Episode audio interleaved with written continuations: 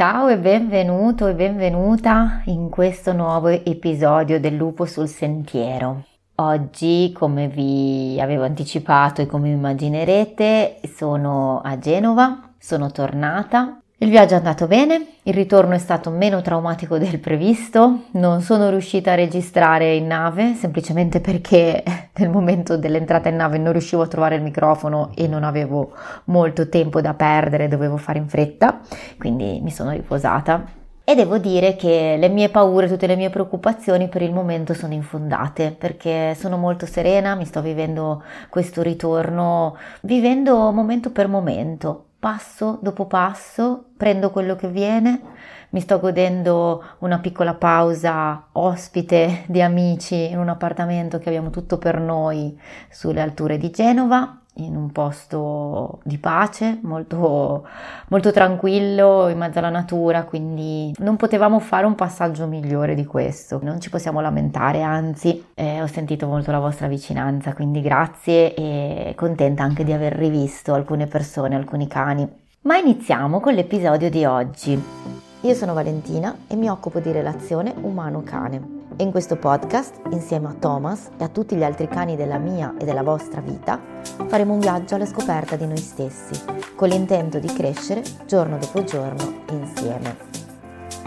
Non è un episodio slegato dal filone precedente perché riguarda sempre delle convinzioni che abbiamo dentro di noi, qualcosa che riguarda il nostro subconscio, lo andare a scavare dentro di noi ma oggi ci concentreremo su un argomento scottante, ne abbiamo già parlato sotto altri punti di vista, abbiamo parlato del controllo e dell'autocontrollo, se non avete sentito l'episodio andatevelo a sentire e oggi parleremo sì del controllo, ma ci concentreremo anche sull'amore e in particolare con una frase che è quella che poi ha dato il titolo a questo episodio e che è poi il titolo di una canzone di Sting. Se ami qualcuno, lo lasci libero. Non puoi controllare un cuore indipendente, non puoi strappare in disparte chi ami, condizionandolo sempre a credere che non si può vivere. Come sempre voglio partire dal rapporto con i nostri cani e voglio portarvi un esempio di un episodio che mi è successo eh, la settimana scorsa quando ero ancora in Sicilia. Ero in spiaggia con le tre randage e eh, una ragazza e a un certo punto è arrivato un ragazzo con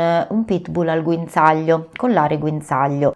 Due delle tre cagne, che sono un po' reattive verso cani nuovi che non conoscono in spiaggia, hanno iniziato a correre verso di lui e a baiargli contro.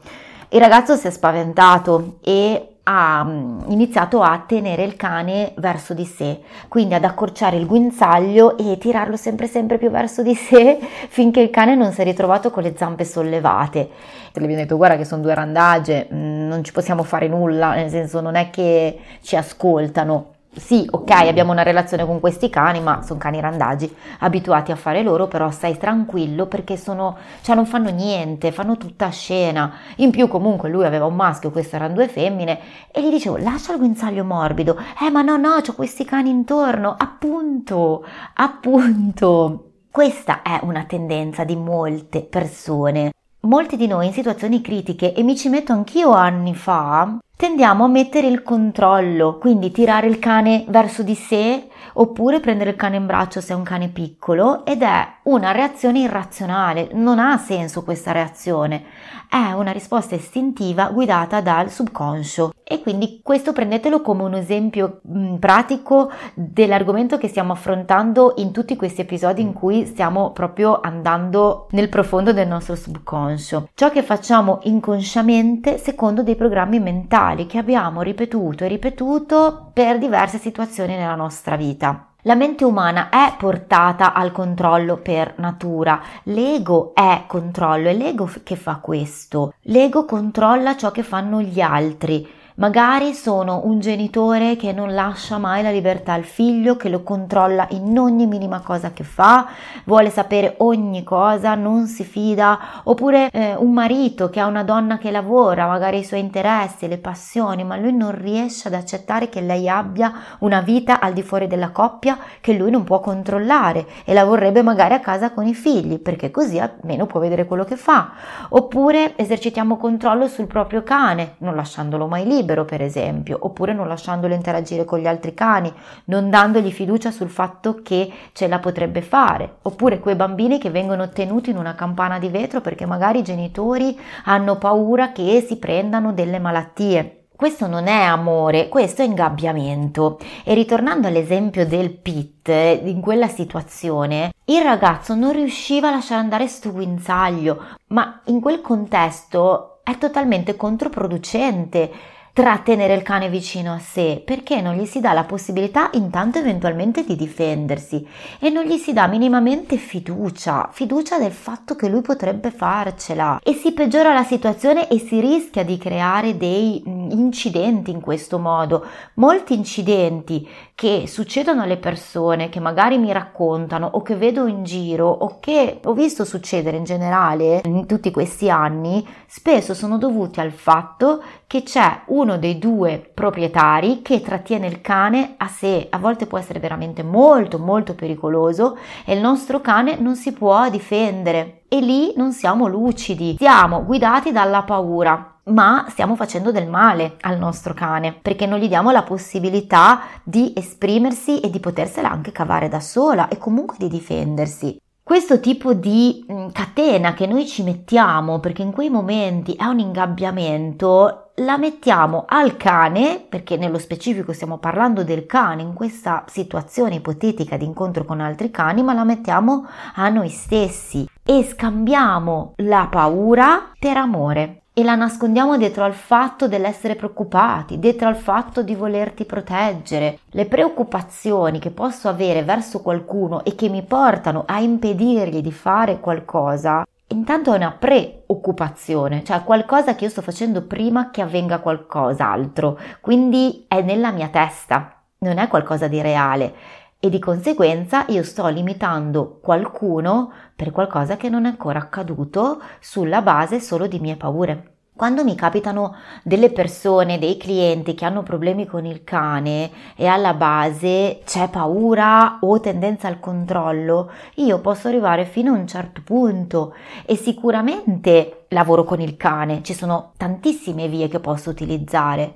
Per esempio posso utilizzare la via del nosework, il lavoro di fiuto, che io faccio tantissimo al campo da sempre, ho iniziato con il nosework. E con il nosework si lavora su varie competenze, tra cui l'indipendenza del cane, il fatto che il cane possa prendere distanza dalla persona e il eh, lavoro di fiuto aiuta tanto perché permette alla persona di vedere il proprio cane sotto una nuova luce, vedendolo riuscire in qualcosa su cui noi esseri umani siamo assolutamente carenti.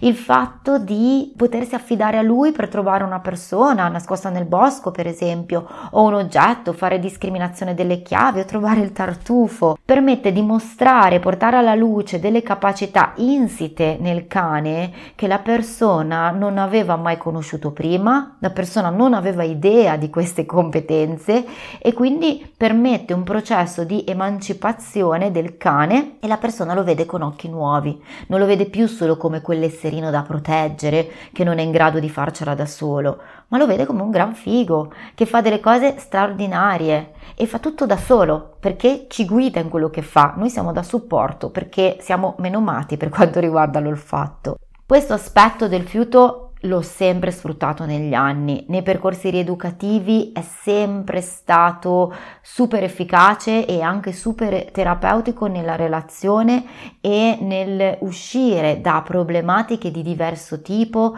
siano esse aggressività, paura, reattività, eccetera, eccetera. E poi un'altra parte del lavoro è sicuramente il T-Touch, che come sapete io uso tantissimo, e poi il lavoro sull'aiutare la persona a lasciare proprio andare il cane, prima di tutto lavorando sulla libertà del cane, spiegando i bisogni etologici, il fatto che non posso tenere un cane legato a un guinzaglio tutta la vita. E poi tutta la parte della tecnica di come tenere il guinzaglio, in modo tale che il cane si senta libero all'altro capo del guinzaglio. Banalmente, prima regola, non tenere il guinzaglio tutto arrotolato nella mano, perché questo è proprio sinonimo del voler avere controllo e non lasciare libertà al cane di poter annusare, di poter fare le sue cose perché avrà sempre un metro in tiro, non potrà fare nulla e andremo a amplificare eventuali suoi comportamenti reattivi e imparare a usare questo guinzaglio fidandosi del cane, fidandosi del fatto che può essere in grado di valutare le situazioni, sempre con la nostra guida e col nostro supporto, che ci deve essere perché se viviamo in una città non è facile per il cane vivere in un contesto del genere attaccato a un guinzaglio ed è importante che noi sviluppiamo consapevolezza e fiducia sapendo come utilizzarlo, vedendolo come un darsi la mano e non uno strumento di controllo e di limitazione e vedendolo quindi come uno strumento di libertà e per essere tale devo metterci fiducia.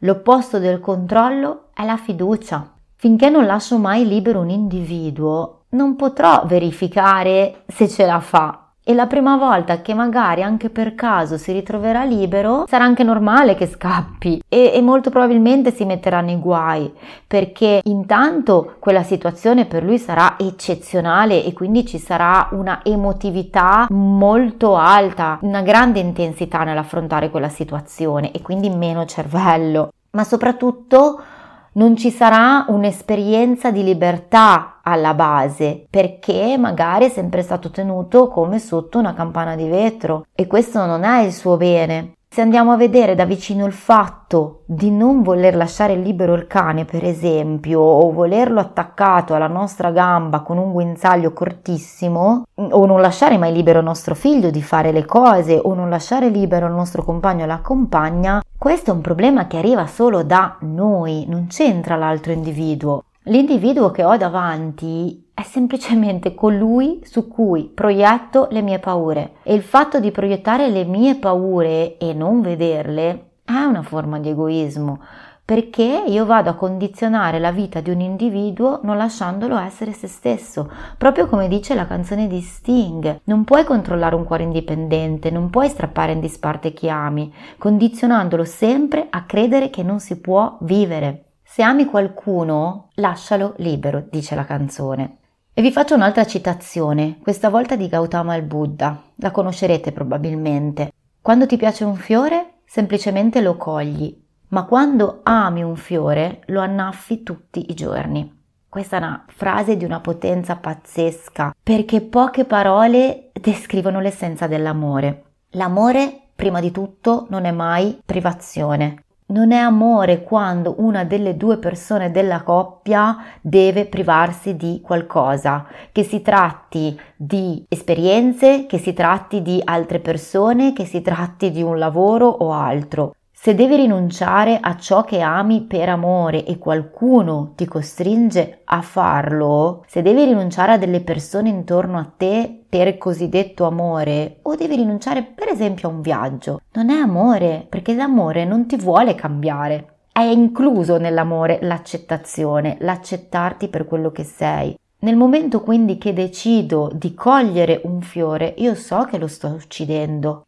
E perché lo sto cogliendo? Perché io lo voglio per me, per il possesso, per potermelo guardare quando voglio, per poi spesso dimenticarmelo. Magari per qualche giorno sopravviverà e rimarrà quello che è, ma non ci vorrà molto perché appassisca e marcisca per poi morire. Chi ti chiede di privarti di qualcosa in una relazione e anche alla luce della relazione sostiene che sia giusto che tu ti devi privare di qualcosa, non sta dimostrando amore, sta dimostrando egoismo e il fatto che vuole cambiarti in base a ciò di cui ha bisogno lui, in base ai suoi desideri. E l'amore è probabilmente rivolto all'idea che ha lui di coppia, di relazione, di amore, di chi vuole al suo fianco. Ma non è amore, non ti sta amando, ma sta creando un qualcosa secondo una sua idea e non è realmente interessato a ciò di cui hai bisogno, a ciò che ti fa stare bene è interessato solo a quello che fa stare bene lui. La stessa cosa succede con uno che coglie un fiore. Che il fiore stia bene o male non gli interessa, gli interessa solo di tenerselo per sé. Io credo che ognuno di noi, in un modo o nell'altro, si sia ritrovato a sentirsi mancare di libertà in certi momenti della propria vita in certe situazioni, in certi frangenti, per mano di altri, ma anche per mano propria. E questa seconda opzione è la più difficile da vedere, perché è molto più difficile vederlo su se stessi. Si parla di libertà fisica, quindi proprio il fatto di poter andare, fare, ma proprio anche libertà di espressione, libertà di essere se stessi. Se ami qualcuno non hai bisogno di possedere, però pensate a quanto l'amore venga associato alla gelosia e al possesso. Quello non è amore. Pensate a quelle notizie di uomini che ammazzano le compagne, ammazzano le mogli perché si stanno separando e non lo accettano. Quello è possesso, è controllo, è paura, non ha niente a che fare con l'amore. Non confondiamo l'amore con la paura, non c'entra nulla. L'amore non porta a limitare chi dici di amare, l'amore porta libertà e non riguarda solo gli altri, ma riguarda prima di tutto noi stessi. Il processo di liberazione personale passa attraverso l'imparare ad amare se stessi. Ma non è che dall'oggi al domani decido che cambio, che basta, non controllerò più, non farò più quelle cose, adesso amerò, adesso amerò me stesso. Non funziona, non, non saremo in grado di farlo in questo modo perché sarebbe la mente concreta a fare questa scelta. Ma come ha detto Einstein in una sua famosissima frase, non si può risolvere un problema con la stessa mentalità che l'ha generato. Quindi non posso risolvere un problema che è stato creato dall'ego, risolverlo con la mente egoica. Non è possibile.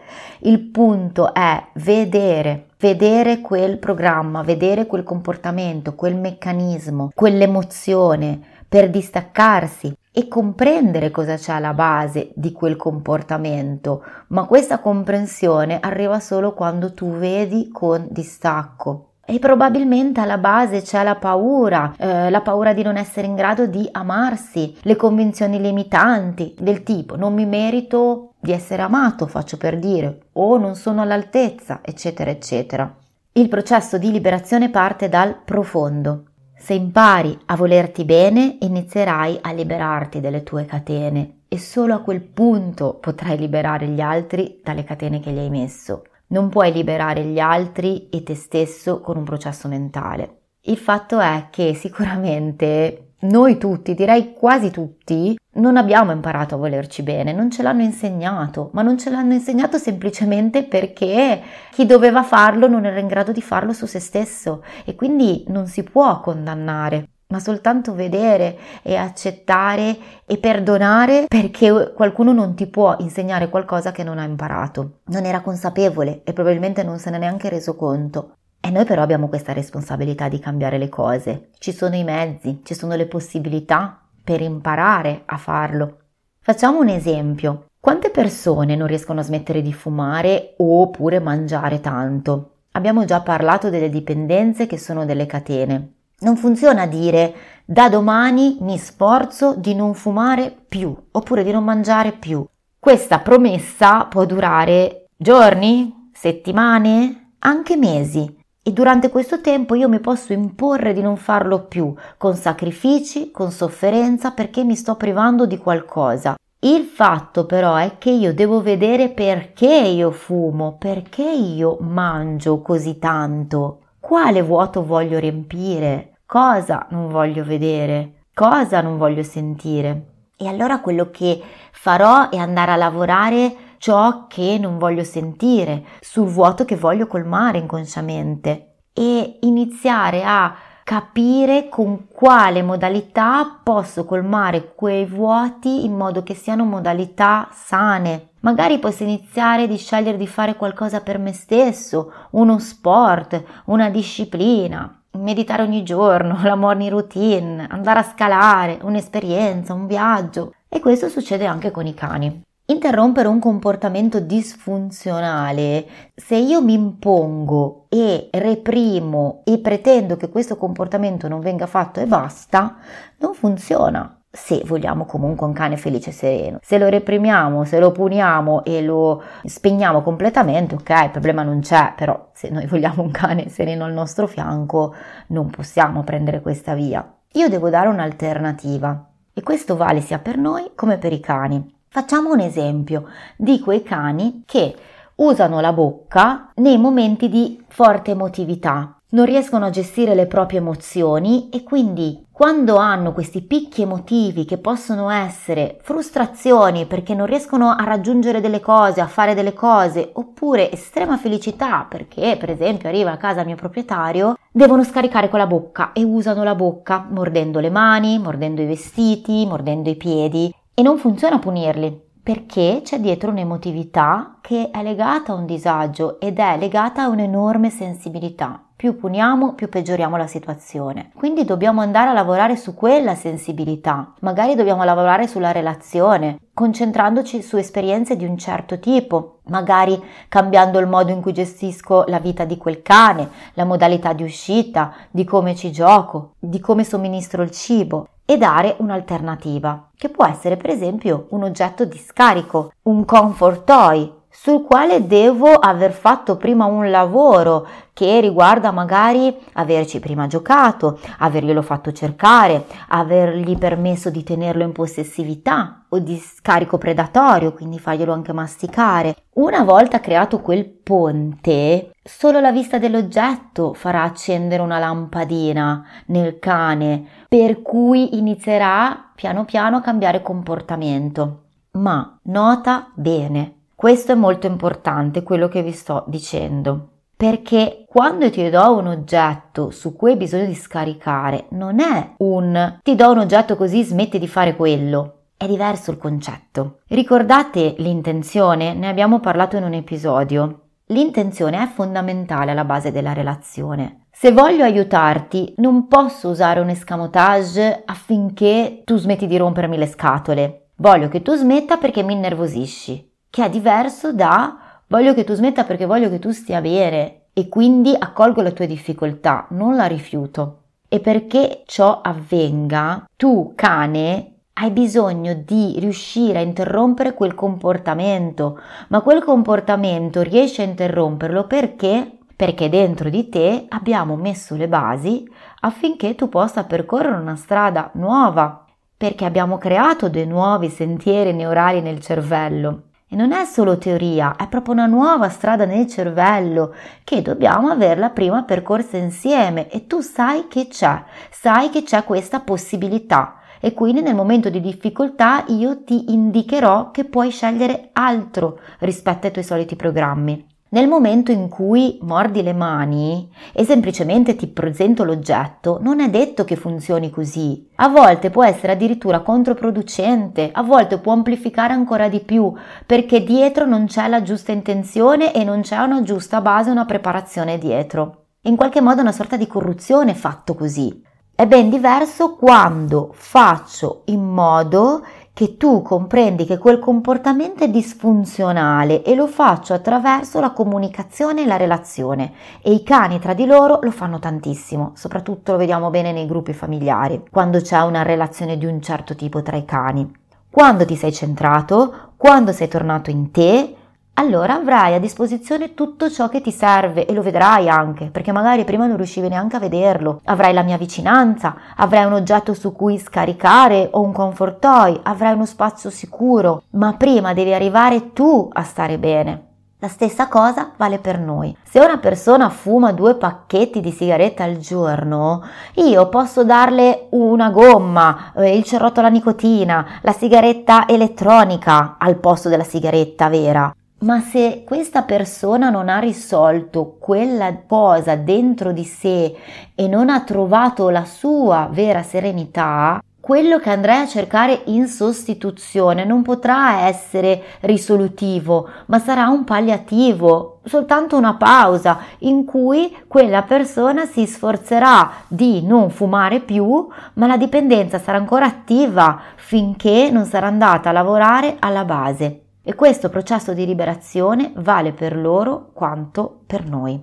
Per oggi mi fermo qua, ma prima di lasciarvi vi pongo una domanda. Vi siete mai ritrovati in situazioni come quelle che ho descritto all'inizio del pitbull e delle due randagge? Nel senso, vi siete ritrovati in situazioni in cui il vostro cane ha avuto un comportamento reattivo di qualsiasi tipo verso cani o verso persone o altro e voi vi siete sentiti in difficoltà e adesso a distanza di tempo magari vi rendete conto che effettivamente sì, anche voi avete questo comportamento, avete avuto questo comportamento o lo avete ancora oggi. Sarebbe molto interessante avere questo feedback da voi perché questo fatto del guinzaglio è veramente un punto dolente della maggior parte delle persone che hanno un cane, ma perché non siamo nati per avere un guinzaglio eh, e un essere vivente attaccato a questo guinzaglio, come i cani non sono nati per stare al guinzaglio.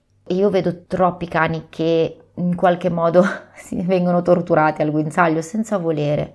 E quindi ci tengo molto a questo aspetto di come andare al guinzaglio con il proprio cane, è la base, perché se già le uscite sono stressanti abbiamo compromesso già una grande parte della relazione insieme, e cioè del fare esperienze insieme, dell'andare nel mondo insieme.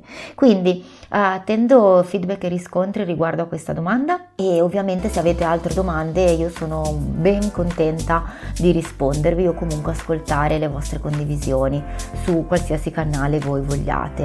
Quindi per oggi vi saluto, vi auguro una buona giornata giornata, una buona serata, una buona mattinata o una buona notte se state per andare a dormire e vi mando un grande abbraccio.